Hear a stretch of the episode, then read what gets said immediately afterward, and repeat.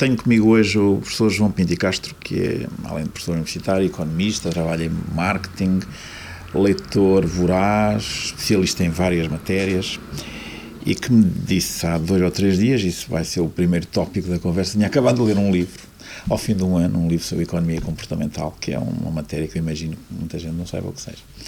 Como ele é uma pessoa muito rápida a ler as coisas e a falar delas, eu fiquei interessado, fiquei interessado em saber porque é que ele demorou um ano a ler um livro sobre uma área tão nova, assim tão complexa, ou, ou aconteceram coisas. Primeiro, a área não é nova, não é?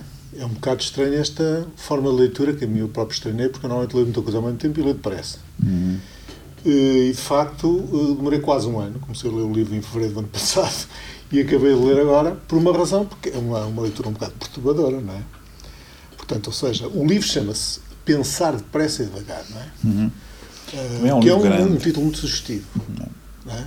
logo. E de facto, pela, pela temática que, uh, que ele trata, uh, a mim incitou-me de facto a ler devagar não é? e a pensar devagar, porque realmente o livro está todo montado em torno dessa dicotomia entre aquilo que ele chama dois sistemas que ele explica muitas vezes que é metaforicamente. Nós, de facto, não temos esses dois sistemas. Não existem esses dois sistemas. Mas nós funcionamos uh, permanentemente com um, ehm, dois sistemas na nossa cabeça. Um sistema, que é o sistema 1, que é um sistema que é rápido, que é intuitivo, que é simples e, portanto, também proporciona respostas rápidas e simples para o dia a dia. Nós uhum. funcionamos a esmagadora maioria do tempo no sistema 1 e funciona bem. Isso nos permite, ao mesmo tempo, estarmos uh, a prestar atenção, não muita, mas a várias coisas ao mesmo tempo e fazer várias coisas ao mesmo tempo, por exemplo, conduzir um automóvel, que é uma coisa que implica uma enorme coordenação mental. Depois há o sistema 2. O sistema 2 é um sistema que é, ao contrário, é lento, é fiável, é rigoroso, mas é extremamente cansativo. E, portanto, a esmagadora maioria do tempo a gente não usa, não é? Com problemas, porque o normal é realmente quando surgem questões, e surgem com mais frequência do que, se, do que às vezes a gente pensa, que nos obrigariam a mudar de sistema, a gente continua a funcionar com o sistema 1 e, portanto, começa a fazer as neiras e as neiras uhum. muito graves. E digamos que o tema do livro é, é, é muito este.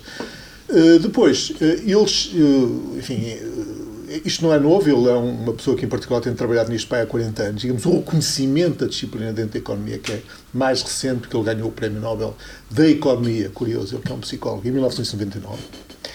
Um, mas o tema uh, não é novo, mas é um tema com grandes implicações para uh, o, o, estudo da, forma como nós tomamos decisões e, particularmente, como tomamos decisões económicas, que é uma coisa que está muito ligada, enfim, ao que eu, aos, aos, aos domínios em que eu trabalho com esta coisa que ele conta o tempo todo, os resultados de experiências, que são, os resultados são absolutamente ridículos, não há outra forma de pôr, não é? Que mostram uh, reações de pessoas, aliás, altamente qualificadas e altamente racionais. E, são completamente irracionais. Mas a coisa que é mais perturbadora é que se chama a não se ponham a rir. Porque nós somos todos assim, não é? Uns mais, outros menos, uh, numas ocasiões mais, noutras menos, mas nós somos assim. E esta chamada atenção permanentemente leva a. Uh, uh, mais uma vez, é perturbador, há outra maneira de dizer, não é? Porque nós verificamos o dia, eh, constantemente, no dia a dia, manifestações desse tipo de, de não é bem racionalidade, mas de irrazoabilidade, digamos assim, no nosso viver pessoal eh, e coletivo. Uhum. Portanto, essa o livro, de resto, está traduzido, foi traduzido em português tá. recentemente. Nós, nós ainda não, ainda não dissemos o nome dele, também é uma das outras coisas. Estamos já no sistema, sistema 1 ainda, não dissemos ainda o nome dele. Chama-se. O autor é Daniel Kahneman. Daniel Kahneman. Israelita. É israelita. Começou a fazer estas investigações no exército israelita, é muito uhum. engraçado. E depois, a dada altura, uh, com o contacto com economistas, investigadores e académicos, ele chegou à conclusão, ele e o, o, o, colega dele que trabalhou sempre com ele, o Amos Tversky, que só não ganhou o Prémio Nobel porque morreu entretanto, porque o trabalho deles é quase tudo conjunto, chegou à conclusão que o tema era bastante relevante para o tipo de questões que preocupavam os economistas no que diz respeito à forma como as pessoas tomam decisões. E, um bocado para surpresa deles, não é? Eh, foram, digamos, cooptados. E hoje em dia, enfim, ele é, é conhecido sobretudo no domínio da economia, embora, repito, basicamente ele é um psicólogo, não é? Uhum. Essas decisões, isso é a que nível? É em todos os níveis? É o nível do consumo da pessoa que vai ao, ao supermercado ou compra coisa, ou o consumo de um carro, ou investimentos? Tudo, tudo. Já agora aqui tudo. uma coisa que é interessante, quer dizer, uh, uma pessoa como eu, eu sou economista de, de raiz, mas na verdade sempre trabalhei em gestão, e particularmente em gestão de marketing. E quando a gente lida com o comportamento das pessoas, uma das cadeiras que eu dou aqui na escola é exatamente o comportamento do consumidor, A gente sabe que realmente os consumidores não funcionam, nem pouco mais ou menos, não é? De acordo com os princípios da, da, da do, do, decisor, do agente económico racional. Os economistas é não eram isso. Portanto, muitas das coisas que, que, que ele estudou são coisas não são novidade para quem trabalha uh, em marketing, comportamento consumidor há muitos anos. Curiosamente, aliás, uh, uh, eles, os trabalhos deles, deles e também do, do Richard Thaler, que é outra figura muito importante deste domínio, foram primeiros aceitos em revistas científicas na área da gestão e do estudo de comportamento consumidor. Mais uhum. tarde é que os economistas aceitaram isso também, mas, digamos, desse ponto de vista, não é uma surpresa. Quem lida com estas coisas, nomeadamente quem trabalha em publicidade, não é? tem um bocado essa noção. O, o, o, o, para os economistas é que isto é um escândalo. E, e, continua a ser, porque a verdade é que, embora o homem até já tenha um, ganho um prémio Nobel da Economia haja uma, uma disciplina hoje respeitada, mas que é ensinada praticamente só ao nível pós-graduado, que se chama, uh, uh, realmente, tem a ver com, com economia, chama-lhe economia comportamental, esta também é uma má uma má designação, tem a ver com isso, mas a verdade é que, ao nível do ensino fundamental da economia, nada disto transpareceu ainda, não é? E, curiosamente, por exemplo, microeconomia. À luz daquilo que, que, que estes homens descobriram de economia comportamental, os livros de microeconomia estão todos errados da primeira à última página, não é? que é uma coisa que isso é outra coisa que eu tive a ver nos últimos tempos. Não é que está errado aqui ou lá, está é, tudo, errado, tudo, errado, Mas é isso que é aprendido. A maior parte dos economistas que não seguem para o nível pós-graduado é isso que aprendem. Os jornalistas económicos é isso que sabem. As pessoas que nos governam, os economistas, os Gaspares e tal, é isso que eles aprenderam e aquilo está tudo errado. Portanto, é assustador também dessa perspectiva. Todos os modelos microeconómicos, por sua vez sustentam muitos modelos macroeconómicos, estão baseados em teorias que estão não é um bocadinho, é 100% erradas. Não é? Portanto, baseadas numa presunção de um comportamento que na verdade não existe. Sim, todos nós sabemos ao fim e ao cabo. As pessoas que andam na rua, os economistas hum. que não sabem. Aliás, ele, ele, acho que foi o, o Thaler que inventou essa expressão, uh, a distinção, os econs e os humanos, não é? E, hum. portanto, de facto, os econs são umas figuras míticas, só existem nos livros de, de microeconomia, há os, os humanos, somos todos nós e tal. E, de facto, qualquer pessoa que vive no mundo real sabe que não é assim. Mas a, a teoria económica pressupõe realmente esse tipo de comportamento e é em função disso que consegue justificar, acreditar, por exemplo, que os mercados podem funcionar de uma forma eficiente, sem serem regulados, sem essas coisas todas que não dá na crise que nós vivemos hoje em dia, não é? Portanto, eh, não só não funcionam, como em certas condições podem eh, funcionar de uma forma completamente descontrolada e conduzir uhum. a enormes desastres, não é? Isso é eu, eu vi uma passagem, é uma coisa curiosa, uma, há uma, uma parte do livro sobre, sobre histórias e é curioso ver uh, que ele chega a uma conclusão que, enfim, para as pessoas que estudam teoria da literatura já está fundamentada pelo Aristóteles há muito tempo, claro. que é, o que interessa numa história é a maneira como ela acaba. Sim, sim. Não, é, de resto, a, a, explicação que ele dá uh, recorre, por exemplo, a um exemplo, um dos exemplos mais curiosos é de um. Uh, a traviata, do, conta do, traviata. Não, do casamento. As pessoas estão casadas há muitos anos tem, tem 30 anos sim, de casamento sim, sim, feliz, mas depois no último semestre aborrecem-se, zangam-se, não sei o quê. E, e, não há ninguém que seja capaz de aceitar que aquilo foi uma, uma, uma, uma vida feliz, porque o efeito final é, é, é exatamente de, de desgosto de, e, e, altera completamente eh, tudo. Isto é um modo que, como nós eh, nos apercebemos uma totalidade e que é, é, é, quase o fundamento da, da teoria aristotélica da tragédia, com, com, uhum. com muito tempo, que era de resto uma teoria racional. Mas eu gostava de ouvir mais, enfim, uma explicação talvez mais, eh, não direi minuciosa, mas alguns pormenores sobre como é que isso nos ajuda a perceber melhor o mundo económico. É, assim, é, é difícil é... dar, o, o, quer dizer, ao contrário da a teoria económica, eh, tenta um bocado imitar a física, que é encontrar lixinhos, uhum. é? a partir das quais depois é reduzida, digamos, a realidade. Mas a vida social, de facto, não é assim, não é? E, portanto, uma das coisas que caracteriza a economia comportamental é que não tem um princípio, não é? Descobre, uh, identifica uma série de efeitos e uma série de fatores um, eh, que moldam o nosso comportamento. Um, e, de facto, por exemplo, há um que é um, um efeito muito interessante, com o efeito de ancoragem. O efeito de ancoragem consiste no seguinte: quando as pessoas uh, numa determinada área. E as pessoas, incluem especialistas, eh, uhum. altos cientistas e tal, estão confusas.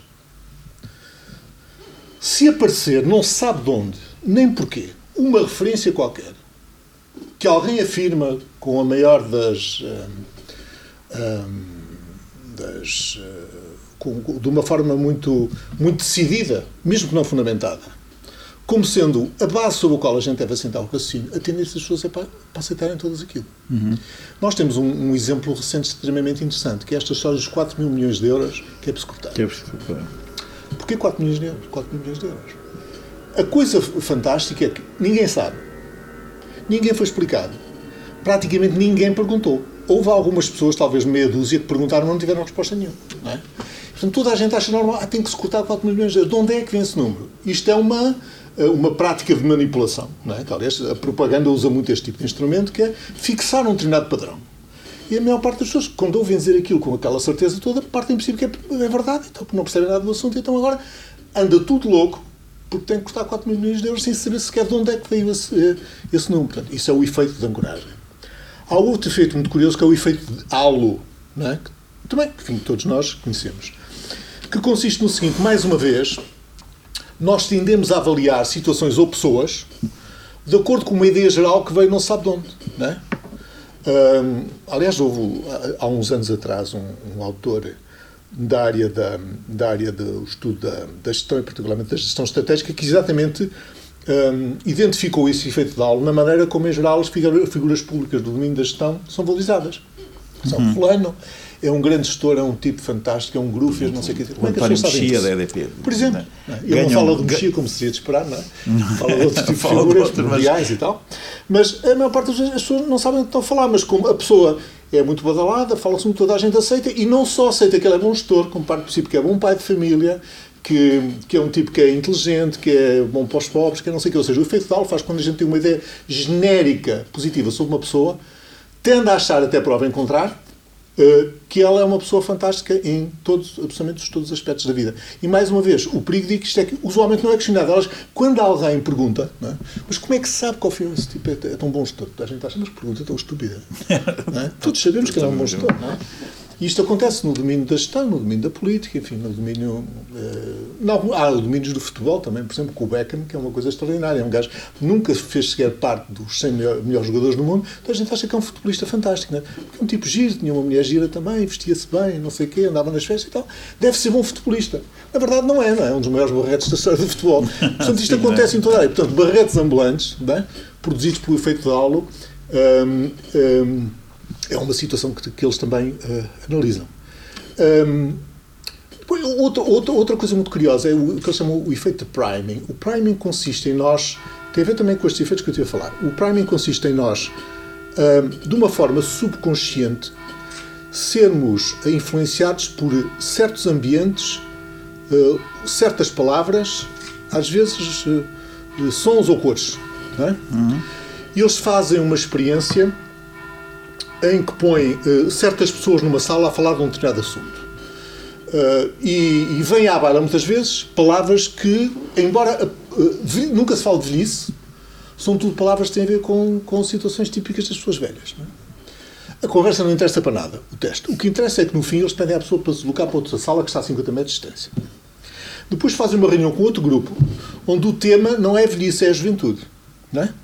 E não se fala diretamente de juventude, mas fala de temas relacionados com a juventude. E, mais uma vez, é, as pessoas têm que ir, no fim, vão para uma sala situada a 50 metros de distância. O que se constata é que, sistematicamente, quando se fala de vista, as pessoas vão mais devagar até à sua outra sala. Sim, quando se fala de juventude, vão mais depressa. Mais depressa é, isto é, mais uma vez, eh, uma, preocupante, porque isto acontece o tempo todo e nós não estamos absolutamente nada conscientes disto. Uhum. E depois eles fazem esta experiência com juízes, fazem esta experiência com cientistas, não é? Com os seus próprios colegas na faculdade. Uh, e, e constata-se que uh, uh, toda a gente é sensível a este tipo de efeitos. É extremamente fácil manipular as pessoas, levá-las é, a fazer... Há outro muito curioso que vocês se calhar podiam implementar aqui na universidade, que é, os gajos fizeram um teste numa universidade, foi, puseram lá uma maquineta de café, né? e diziam às pessoas, por favor, uh, as pessoas podiam servir livremente, tirar o café e tal, por favor, deixe 30 cêntimos e tal, por lá um cestinho e tal. Aquilo teve um mês, e chegaram à conclusão que havia uma certa porcentagem de pessoas que pagam, uma certa porcentagem que não paga. Digamos, 70% das pessoas pagam. Aí a experiência mudou. Começaram a pôr uh, uma fotografia junto, junto à, máquina, à máquina de café. Se a fotografia for de flores, praticamente ninguém paga. Se a fotografia for de uma cara de uma pessoa risonha, há pouquíssima uhum. gente paga. Se a fotografia for de uma cara, cara carrancuda, quase toda a gente paga. paga. É? Hum. Mais um, um, uh, coisas tão. A pessoa que vai buscar o café nem, nem tem consciência do que é que está a ver, não é? Digamos, é uma, uma influência um, que está num ambiente escondido. No entanto, pequenas coisas deste género, praticamente insensíveis, têm uh, grande impacto sobre a forma como as pessoas uh, se comportam. É? Agora, depois tem surgido desta via de investigação também uma preocupações mais positivas. É? Por, já, uma coisa que é curiosa, né? uma coisa que se diz frequentemente nos últimos anos é que ninguém é mais competente para saber uh, o que é que é melhor para ela que a própria pessoa. Não é? Portanto, aquele pressuposto que as pessoas são capazes de escolher por si. Escolhem por si. Isto é completamente destruído, isto não é verdade, não é? Claro. Tudo depende da maneira como é, como é posta a, a, a pergunta. Por exemplo, se perguntar às pessoas, olha, uh, uh, quer descontar todos os meses uma ninharia para ter uma reforma fantástica? Ninguém desconta. É? Mas se puser ao contrário, se não quiser descontar, punha aqui a cruz, quase toda a gente desconta. Uhum. E nos Estados Unidos e Inglaterra já há uma série de políticas públicas que estão a ser uh, propostas às pessoas na base da escolha negativa. Ou seja, as pessoas continuam a ter uma escolha, não é? mas de facto, digamos que o órgão é dizer não. Isto tem efeitos extraordinários numa, numa domínios. Não é? Portanto, há, uh, há áreas de, de, de, aplicação daquilo que se tem vindo a, a conhecer sobre a forma como as pessoas reagem. Outra coisa interessante é, uma das maneiras de oh, oh, pôr o, o sistema 2 a, a funcionar é em certas alturas dizer, atenção, temos que pensar nisto. Uma das formas deste é impor processos deliberativos. Quer dizer, é sugerir às pessoas, vamos discutir o assunto. Basta isto acontecer e aumenta drasticamente a percentagem de pessoas e a percentagem de situações que as pessoas estão disponíveis para para dedicar algum tempo e algum esforço e cansar-se. Porque a coisa curiosa é que as investigações deles mostram que, de facto, pensar cansa. Cansa muito, não é? Perde-se peso. É? As pessoas estão meia hora a fazer, a resolver problemas de, de, matemática e, ao fim de meia hora, perderam peso, não é? Portanto, é preciso que haja, de facto, alguma coisa que, hum, em certas circunstâncias, sugira às pessoas que devem substituir um processo espontâneo e intuitivo por um processo de deliberação, de, de, consulta, eventualmente de cálculo, porque há determinadas coisas que nós espontaneamente fazemos mesmo, o sistema 1 faz mesmo muito mal. Por exemplo, uh, cálculos probabilísticos, não é? Isso agora ocorre-me talvez fazer uma ligação assim, ainda dentro da mesma área. Tu tens escrito muita coisa sobre a situação do país, a situação económica, e há uma, uma tendência muito forte para uh, demolir lugares comuns, coisas que as pessoas dizem sem sem exame. Portanto, é, tens sido um, Sim, um bom militante em favor do Sistema 2. E se podíamos conversar um pouco sobre isso agora, ah, por exemplo, lembro-me que uma das coisas que nós dizemos muito e que toda, todos mais ou menos pensamos, Portugal é um país pobre, Portugal não tem recursos. Uh, lembro-me de já publicaste textos em que mostras que, até que, de certa maneira, há, há razoáveis limitações em afirmações desse tipo e que isso conduz até a políticas manipuladoras e depressivas, etc. Nós, na segunda-feira, tivemos um prós e contras completamente idiota e exemplificativo disto. Quer dizer, às pessoas, epá, o futuro dos jovens é imigrando aqui para fora. Para onde? Chegaram ao ponto de pôr uma rapariga que tinha imigrado para a Irlanda. Mas, quer dizer, na Irlanda, tanto a taxa de desemprego em geral como a taxa de desemprego dos jovens é igual à portuguesa. É igual à portuguesa. Portanto, ela teve sorte, correu bem, e acho bem que as pessoas que tenham oportunidades vão embora. Mas, quer dizer, mesmo na Alemanha, onde a taxa de desemprego é 7%, que é ótimo os tempos que correm, é? a taxa de desemprego dos jovens é 30%. Portanto, qual é a probabilidade de um jovem português, em geral, ir para a Alemanha arranjar emprego? Muito baixa, exceto se for engenheiro informático ou, sei lá, há, há algumas tipo profissões onde pode haver, uh, pode haver alguma, alguma abertura, mas uh, nós somos um dos países enfim, que tem uma. O Eduardo Lourenço diz isso, não é? que tem uma, todos os países têm uma, uma imagem muito distorcida de si próprios, mas Portugal é provavelmente Sim, é daqueles países que têm uma imagem mais distorcida de si próprios e do estrangeiro, não é? que é aquela que são pessoas que lá fora e tal. lá fora. Ah, mas eu conheço uma pessoa que foi para lá fora. Epá, eu conheço montes que vieram lá para fora, cá para dentro. A minha família, curiosamente, foi ao contrário. A minha família estava quase todos os jovens estavam a trabalhar no estrangeiro, ficaram sem emprego lá fora e vieram para cá. Para cá, e cá coitados, arranjam os empregos da treta, mas estão a trabalhar, não é? Portanto, estas, estas ideias fantasiosas. Mas há muitas uh, ideias fantasiosas, nomeadamente a economia é fascinante, porque as pessoas com facilidade metem por caminhos complicados e esquecem as coisas absolutamente triviais. Por exemplo, aquela coisa e tal, a dívida que estamos a deixar às gerações futuras. Espera aí, claro, as gerações futuras vão pagar uma dívida, mas quem é que vai receber esse pagamento? Também são as gerações futuras. Portanto, é um simples problema de distribuição, não é? Vai de uns para os outros, mas de facto, não é? Eh, já sem pôr o problema dessa dívida, pagou coisas que, que são os, os jovens no futuro que vão, que vão desfrutar, mais do que eu, não é? Os novos aeroportos, as estradas, as escolas, uhum. as universidades, as coisas todas. Mas este é um argumento que, sob a aparência inteligente, é completamente estúpido, porque, de facto, o, o, os futuros não vão pagar aos de agora, vão pagar aos do futuro, não é? Portanto, são, são os cidadãos do futuro que vão pagar aos cidadãos do futuro. Outras coisas, por exemplo, sobre as pensões, as pessoas acharem que nós temos um problema básico em todo o mundo, que é, há um envelhecimento da população, não é? Há um envelhecimento da, da população, há relativamente mais gente uh, em idade laboral a trabalhar para gente que já passou dessa idade. Isso não há de volta nenhuma a fazer. Agora, há pessoas que pensam, ah, mas isso resolvia-se se nós, em vez de termos um sistema de distribuição, tínhamos um sistema de capitalização. Não é o quê? Eu poupar pão hoje para comer esse mesmo pão daqui a 30 anos. Sim. Não, a distribuição vai sempre acontecer no futuro, seja qual for a forma como, como se financia isso. Não claro. tem nada uma coisa a ver com a outra. Mas isto são tudo verdades, estão postas a. afirmações estão postas a correr e, eh, inclusive, as pessoas ficam muito incomodadas. Mas você pensou bem nisso? realmente não, não pensaram nisso. Inclusive, enfim, economistas que estudaram estas coisas. Não? Sim, há muita ideia, não sei o que é que pensas sobre isso, mas há, há, há, muita ideia de que governar um país é como governar a família. Ah, sim. Que é, é e, e, esse exemplo é sistematicamente dado, aliás, o nosso primeiro-ministro Mas a culpa é dos assim, não é? aí, não é? Porque realmente, o Economos, é, é, etimologicamente, é o governo do lar. É o governo, pois, pois. mas eu acho que ele não mas previu, eu é acho é que ele não previu esse efeito. Isso é um problema mais da língua, não é? A economia política, mas há uma diferença. Antes havia uma coisa que se chamava economia doméstica. Sim, sim. E há uma diferença entre a economia política e a economia doméstica. Claro. E, e, Só que deixou-se falar de economia política, que é exatamente o que fazia a distinção entre a economia do lar e a economia exatamente, da coletividade. Exatamente. Pronto, desapareceu a terminologia mas hum, isso, é, isso é verdade. Agora, isso é verdade. O que acontece é que uma boa parte não é só uma questão da maneira como se fala. Uma boa parte da teoria económica que é ensinada está contaminada por esse princípio. Por esse princípio. E As é pessoas um... não sabem. Uh, os sistemas que são usados para fazer previsões têm uma coisa fabulosa: é que nesses sistemas são sempre para, para, para prever como é que vai funcionar a economia de um país inteiro. Portugal, por exemplo. Só há lá uma família e uma empresa. Agora, se perguntares assim, e essa família está empregada ou desempregada? Naqueles modelos não há desemprego. Há famílias que trabalham mais ou menos. trabalham mais ou menos conforme, conforme pagam melhor ou pior. Então qual é a conclusão? Se está desemprego, as pessoas não estão dispostas a trabalhar por salários que se oferecem, que era mais, não é? Pois. E, portanto, quando as pessoas. É o desemprego. Não há nesse As pessoas comparam quando dizem. O modelo do Banco de Portugal, por exemplo, não tem desemprego. Tem uma família que resolve trabalhar mais ou menos e, em função disso, é que se estima uma taxa de desemprego. Uh, portanto, essa ideia é uma ideia uh, errada de vários pontos de vista. Portanto, julgar-se com, com um país um, é uh, como uma família é, é, é, uma falácia, em primeiro lugar, e, e, e, reduz muito a nossa, a nossa capacidade para pensar sobre os problemas é, macroeconómicos. Ao fim e ao cabo, é dizer que não há problemas macroeconómicos. Exatamente. Foi o que o Keynes mostrou, é que sim, que há, que, que não é como se fosse uma família, não é? Família. Mas a gente voltou atrás. É? E é bastante moralizador, é uma coisa muito moralista, sim. lança sim, claro. um, um label de culpa sobre as dívidas, porque as famílias têm dívidas são sempre umas famílias desgraçadas. Não, é, repara, é outra coisa, por exemplo, uma família, uma família eh, tem uma redução uh, de rendimento. Pronto, então essa família consome menos. menos.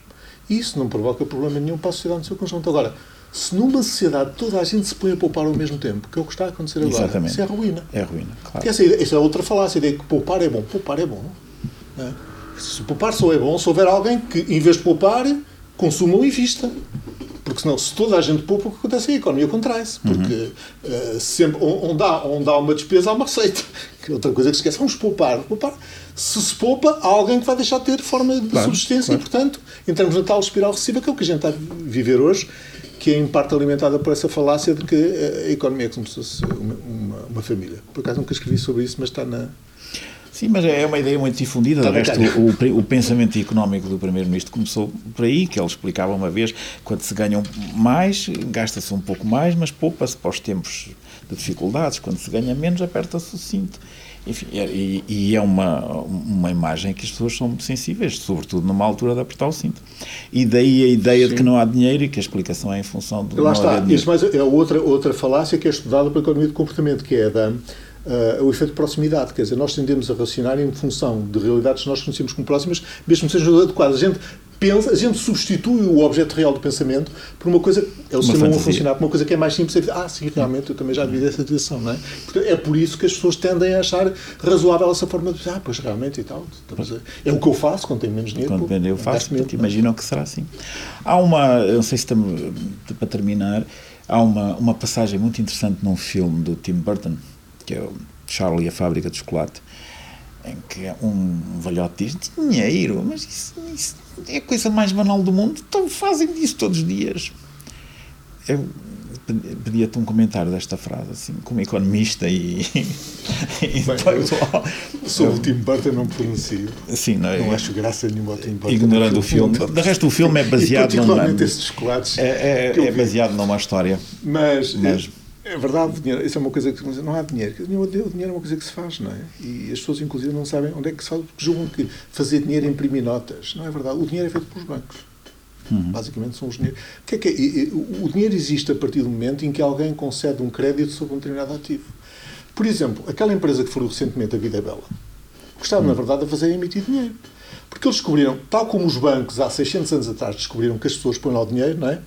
Mas a esmagadora maioria delas usualmente não vai lá buscá-lo. Portanto, aquele dinheiro que lá está, que é de outros, eu posso emprestá-lo. Claro. Eu emprestá-lo emitindo notas de, de, letras de crédito, não é? Eu estou a criar moeda que intensifica a circulação. O tipo da VD ela descobriu a mesma coisa. Descobriu que uma grande parte das pessoas que compravam aquilo para oferecerem, não é? essas ofertas nunca eram resgatadas. Portanto, eu podia de facto emitir. Emitir aquilo. Não, isto, isto é um então, banco a funcionar, isto é um banco com limitações. Aliás, há vários casos hoje em dia que há pessoas que dizem que devia estar a ser fiscalizado pelo Banco de Portugal. E devia, porque eles, na verdade, estão a criar dinheiro. O dinheiro é basicamente criado uh, pelos bancos. E a grande, uma das grandes alterações dos últimos 30 anos é que os bancos centrais, já para não falar dos governos, deixaram de controlar um, a criação de moeda. Foi por isso que foi possível chegar a estes níveis de endividamento, porque basicamente, uh, antigamente, o, o, o, o, dinheiro em circulação era garantido por depósitos. Hoje é garantido por outro tipo de ativos, tais como, por exemplo, créditos subprime. Ou seja, pode-se produzir moeda a partir daí.